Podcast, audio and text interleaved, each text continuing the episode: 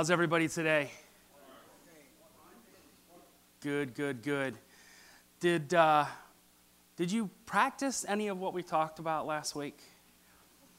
Did you walk out of here trying to be uh, more of a team? More of a team uh, working together? Hey, just something uh, while I was thinking about it. I think uh, maybe Larry saw me golf yesterday, and that's where that joke came from because it was not good.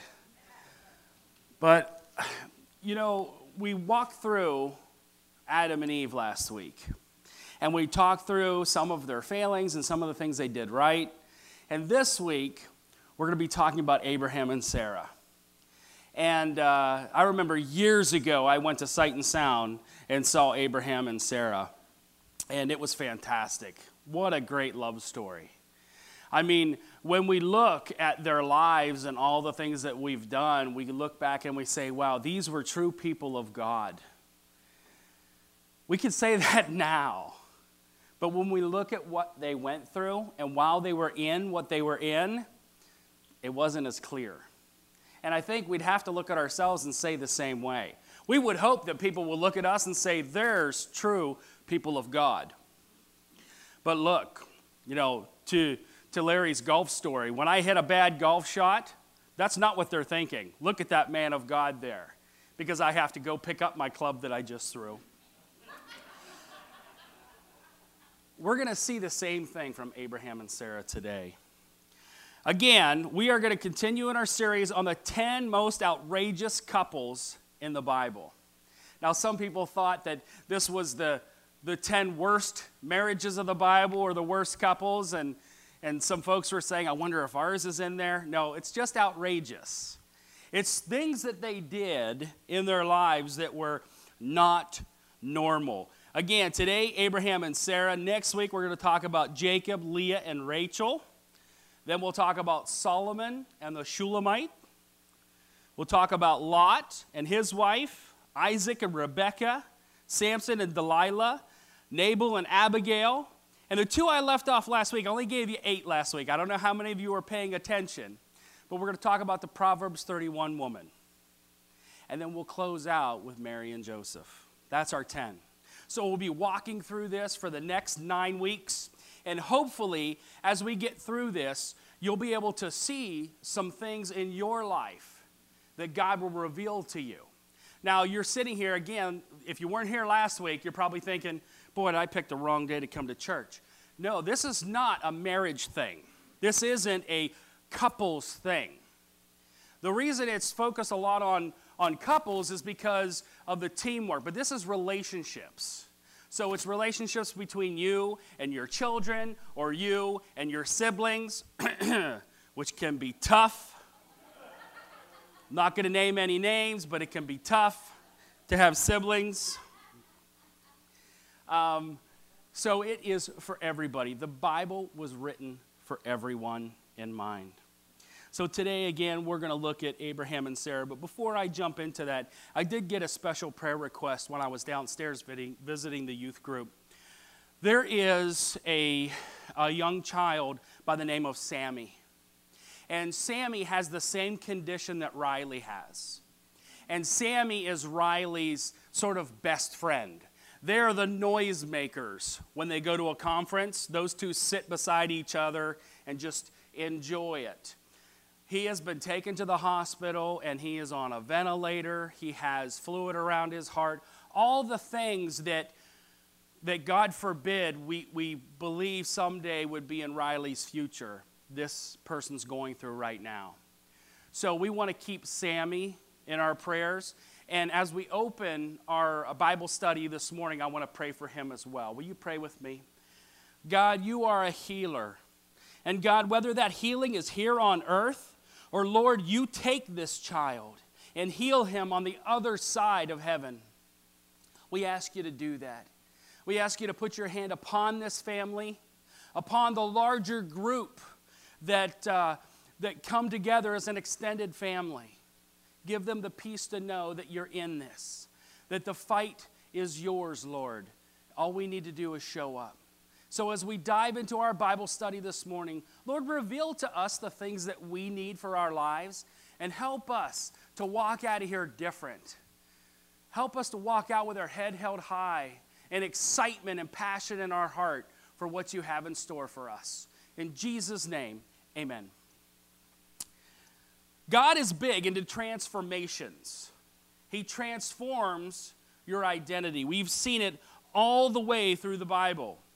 We see Abraham, his original name, what he was called, was Abram. Then God had an interaction with him and changed his name to Abraham. He had a complete identity change. We saw Sarah, her name was Sarai, and now it's Sarah.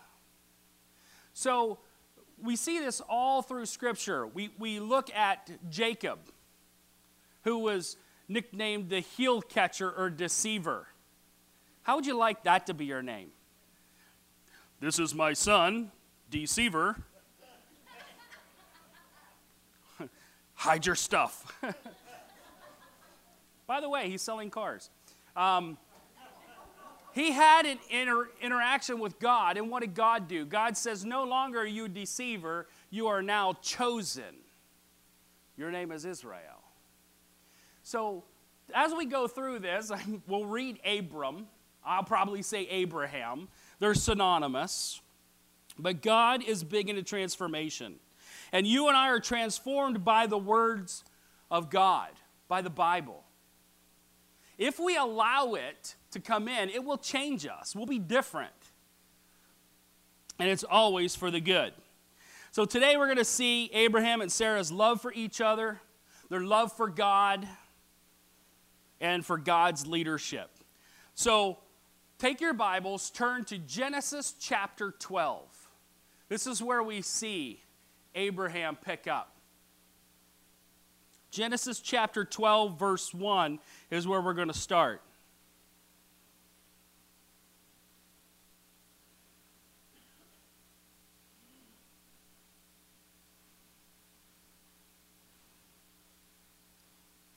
Now the Lord had said unto Abram, Get thee out of thy country and from thy kindred and from thy father's house unto a land that I will show thee.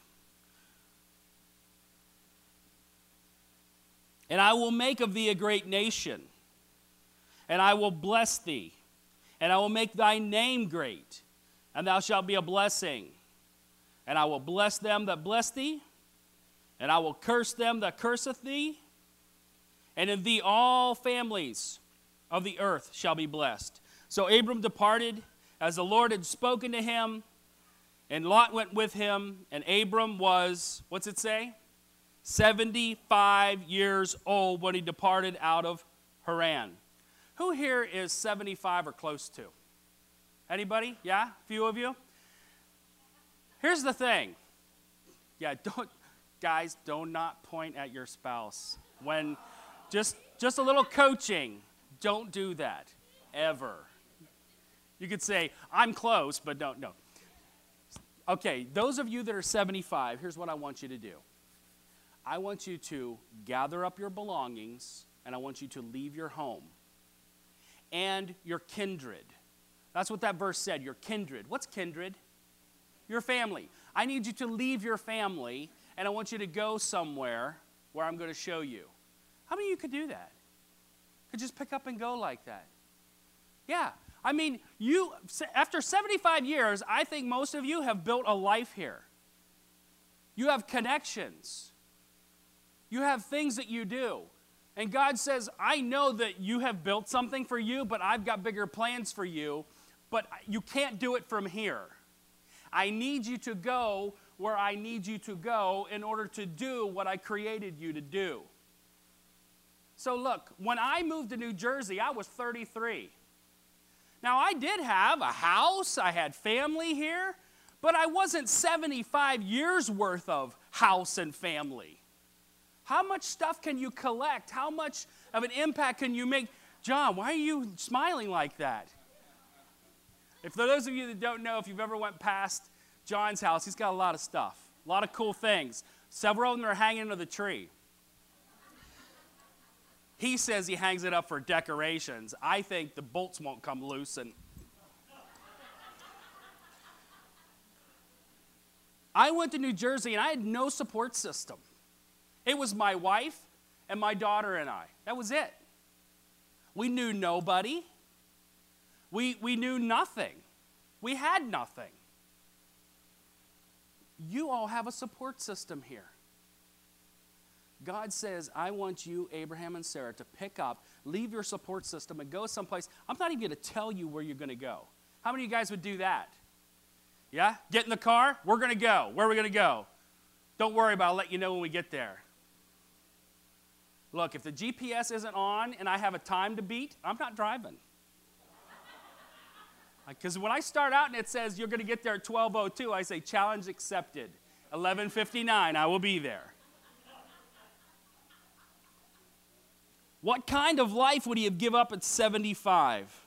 God said, "Go where I need you to go." And he says that to us too.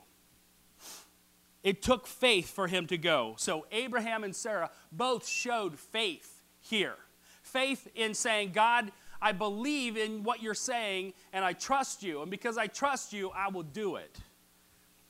So Abraham, Sarah, and Lot leave. They are following God's commands, right? So what happens next? Let's go to verse 10 and see what happens next. Verse 10 starts off like this And there was a famine in the land. Even when you're following God's commands, troubles will still come. Amen? You think, I've given up everything. I've given up my comfort. I've given up my house. I've given up my friends. I've given up my activities to follow you, God, and then I get where you're going or where I'm, where I'm on my way to, and now there's a famine, and I can't even feed my family. You know, if we stayed at home, we could share what we had. But no, now I'm out here all by myself. But the thing is, he wasn't by himself. there was a famine in the land. And Abram went down into Egypt to sojourn there, for the famine was grievous in the land. And it came to pass, when he was come near unto Egypt, that he said to Sarah his wife, Behold, now I know thou art a fair woman to look upon. If he would have stopped right there, he'd have been great. Right? He would have been perfect. Ladies, if your man approaches you with, You're just so beautiful. Yeah, what's your response? What'd you do? Right? What do you want? She's the exact same way. Honey, you are so fair, so beautiful. Verse 12 Therefore, it shall come to pass when the Egyptians shall see thee that they shall say, This is his wife and they will kill me, but they will save thee alive. Who is Abram concerned about? Himself. Exactly. Himself. He was selfish. That's not a red lobster thing. Selfish is what you are when you think only about you. So he turns to her, verse 13, and says, Say, I pray thee, that thou art my sister, that it may be well with me for thy sake, because my soul shall live because of thee. Isn't that great? I don't know if you saw that, but let me just do that one more time. Say, I pray thee, hey, Sarah, please do this for me. Say that you're my sister, so that it will be okay for me, that it'll be well with me for your sake. Sarah, please lie for me so that it'll be better for you. What? He is thinking about himself, but say, I'm just, I'm doing this for you, honey. I'm doing this for you. That's crazy. It is a half truth. It is a half truth. Abraham and Sarah were half brother, half sister. Okay, they had the same father, Terah. So it is a half truth. but it is a full lie. Amen? She may be half his sister, but she is his full wife. He says, I need something, so lie for me. What happens if we try to get someone else to sin for us? Someone who's a believer, obviously. Does Jesus have anything to say about that at all? Oh, you can bet on it. He definitely does. But if you cause one of these little ones who trusts in me to fall into sin, it would be better for you to have a large millstone tied around your neck and be drowned in the depths of the sea. If you are trying to cause this other Christian to sin, it's not a good thing. This is what Abram missed. Why did he miss it? Was he thinking about what it would do to Sarah? Was he thinking about what would happen with his, with his Christian walk? What was he thinking about? Himself absolute selfishness. The number one thing to destroy a relationship. That, I talk a, a lot about this when I do premarital counseling. Everyone thinks that adultery or something like that is the number one thing that will ruin a marriage. It is not. It is selfishness. Selfishness is the worst thing because they only think about themselves. So, Abraham is forcing his wife to lie for him. Let's look at verse 14. And it came to pass that when Abram was come into Egypt, that the Egyptians beheld the woman, and that she was very fair. You see, the Egyptians looked at her. And I started to, to do a little deep dive into that. Because remember, She's like 65 years old right then. And, and I'm trying to understand what was it that was so special about her? I mean, did she have the, you know, pomade lotion and, and all those creams and stuff? I mean, what was it that, that she had? And um, one commentator says Sarah's complexion, coming from a mountainous country, would be fresh and fair compared with the faces of Egyptian women. So she looked different, and that was the attraction. They saw her and she looked different. But see, the counsel of Abram to her was true in words, but it was deception intended to give an impression that she was no more than his sister. But his conduct was culpable and inconsistent with his character as a servant of God. And it showed a reliance on worldly policy more than a trust in the promise. And he not only sinned himself, but tempted Sarah to sin as well. Sin doesn't just hurt us. Verse 15 The princes also of Pharaoh saw her and commended her before Pharaoh. And what's it say next in your Bible? And the, yeah, the woman was taken. She was taken into Pharaoh's house. You see, in those days, um, the family member of the lady was treated very well because you want the lady's hand. And if they were married, then we've got to get that husband out of the way so he'd be killed.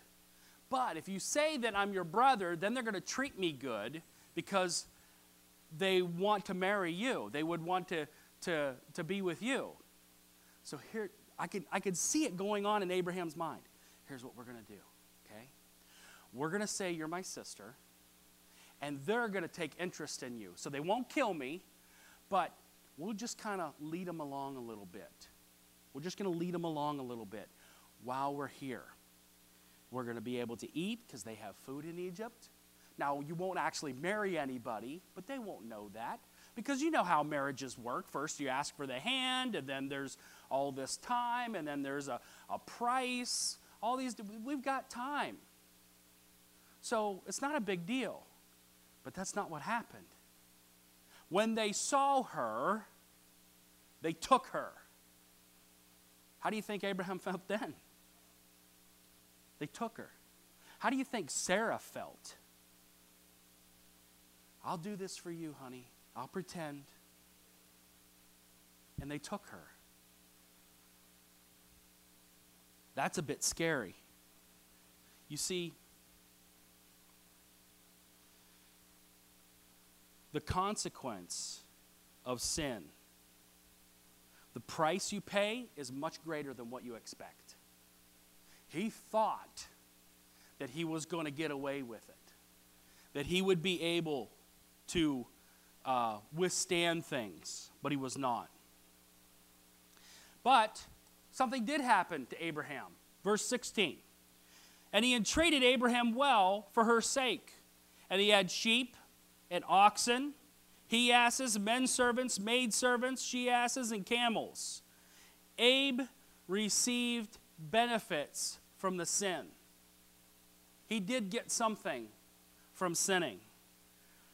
Lies and sin can be pleasurable, they can be profitable, but there's always a cost.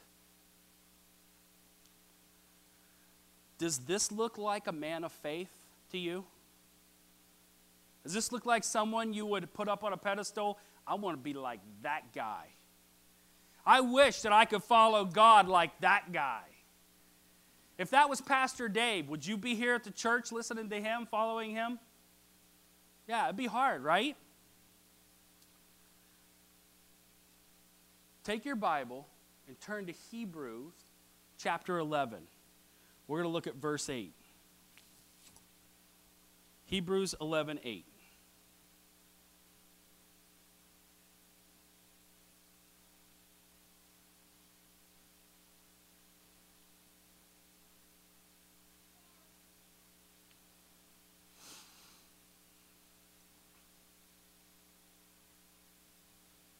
It starts off saying, By faith, Abram, when he was called to go into a place which he should let me start that over again. By faith, Abram, when he was called to go out into a place which he should, after receiving for an inheritance, obeyed, and he went out, not knowing whether he went.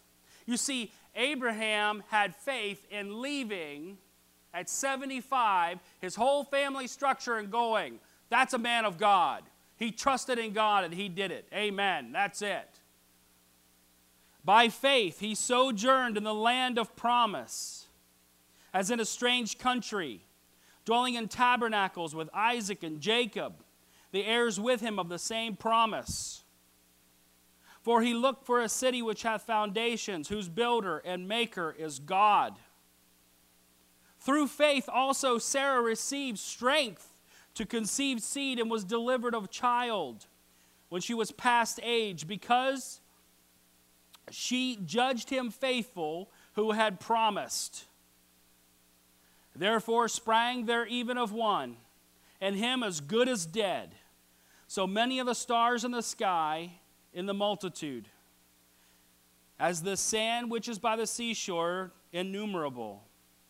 All these died in faith, not having received the promises, but having seen them afar off and here's the part I want you to look at.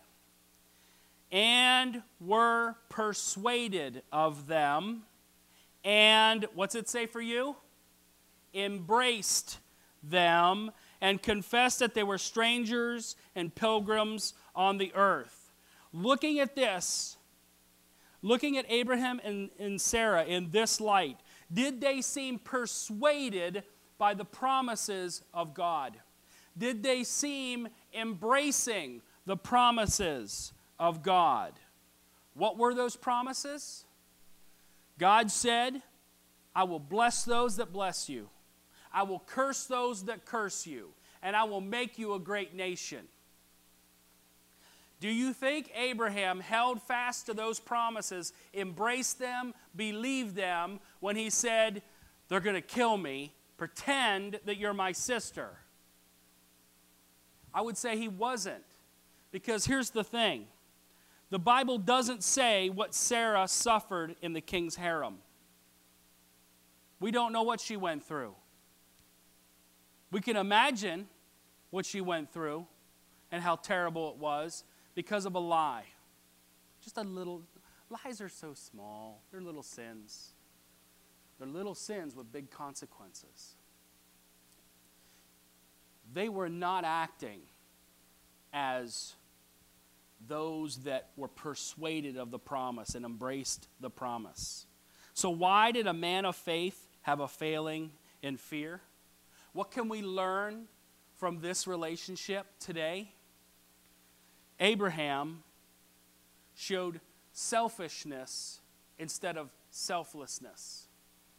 Sarah showed accommodation instead of advising. She went along with what he said. Ladies, push back when someone causes you to against, go against God's commands. That goes for the men as well. If there's someone that's causing you to go against God's commands, you push back. So, why did he do this? It all has to do with stress. Stress impacts strength. If you take metal and you heat it really, really, really hot, that stress on the metal allows it to do what? It will bend. That's what blacksmiths do, it's their jobs. Right? That bends. And that actual bend, once it's bent like that, it's actually weaker than if it was a, a straight bar. So, stress, what it actually does is it impacts the strength and it weakens the support. If you would build something out of that, when stress is upon it, it weakens it. And when it weakens the support, then the support fails to protect against sin. So I want you to think about it like this if it was a bridge that had some kind of heat applied, the steel would be weakened, the support would not be there anymore, and the bridge will fall. It'll it'll be destroyed. We are all men and women of steel. That's not a Superman thing or a Superwoman thing, it is a real thing. You will react differently under stress than you will not. And you'll see it in your life. When you're stressed, sin comes so easy. You don't even have to think about it. Abraham protected himself at Sarah's expense. That was selfish. Sarah honored the man at the expense of God. She failed to protect him. God gives us each other as a support system. Men, be selfless, have courage. God brought you to this, He will bring you through this. You got to believe that. There's a promise involved. Ladies, honor your men, but honor God more. We see this. If we, if we have more time, we dive into how Sarah decided to take it upon herself and allow Hagar to come into the relationship. That was a further failing. And as Christians, sin has a price and it's too high, so stay away. So, what I want you to do is walk out of here as a team from last week and support each other.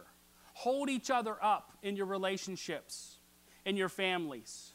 When you see someone down, you pick them up. Iron needs a hardener.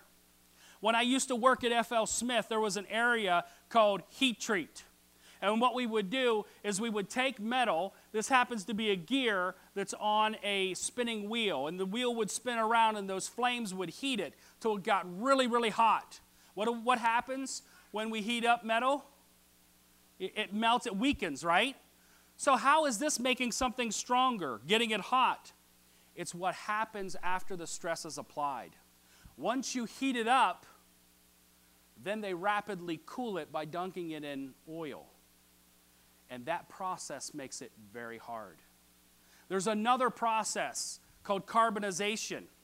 If you take metal, like an iron, it's strong. And you take carbon, and it's strong. And you put them both together, they become steel, and they're even stronger. Together, we can do this. Together, we can build bridges and bring people together. So, this is our mission. This is our mission. Connect God and man. Be the bridge. It's just a matter of what kind of bridge you want to be. You want to be Jugtown Bridge, or do you want to be the Golden Gate Bridge? Are you going to allow one person across? Are you going to allow an entire highway across? What are you going to connect? Will you pray with me? God, help us to find our strength in you. Not selfish, not a pushover, but stronger together. And as we come together with you in the middle, because a threefold cord is not easily broken. God, help us today to leave here changed and on fire, supporting each other and having that teamwork. In Jesus' name, all of God's people said,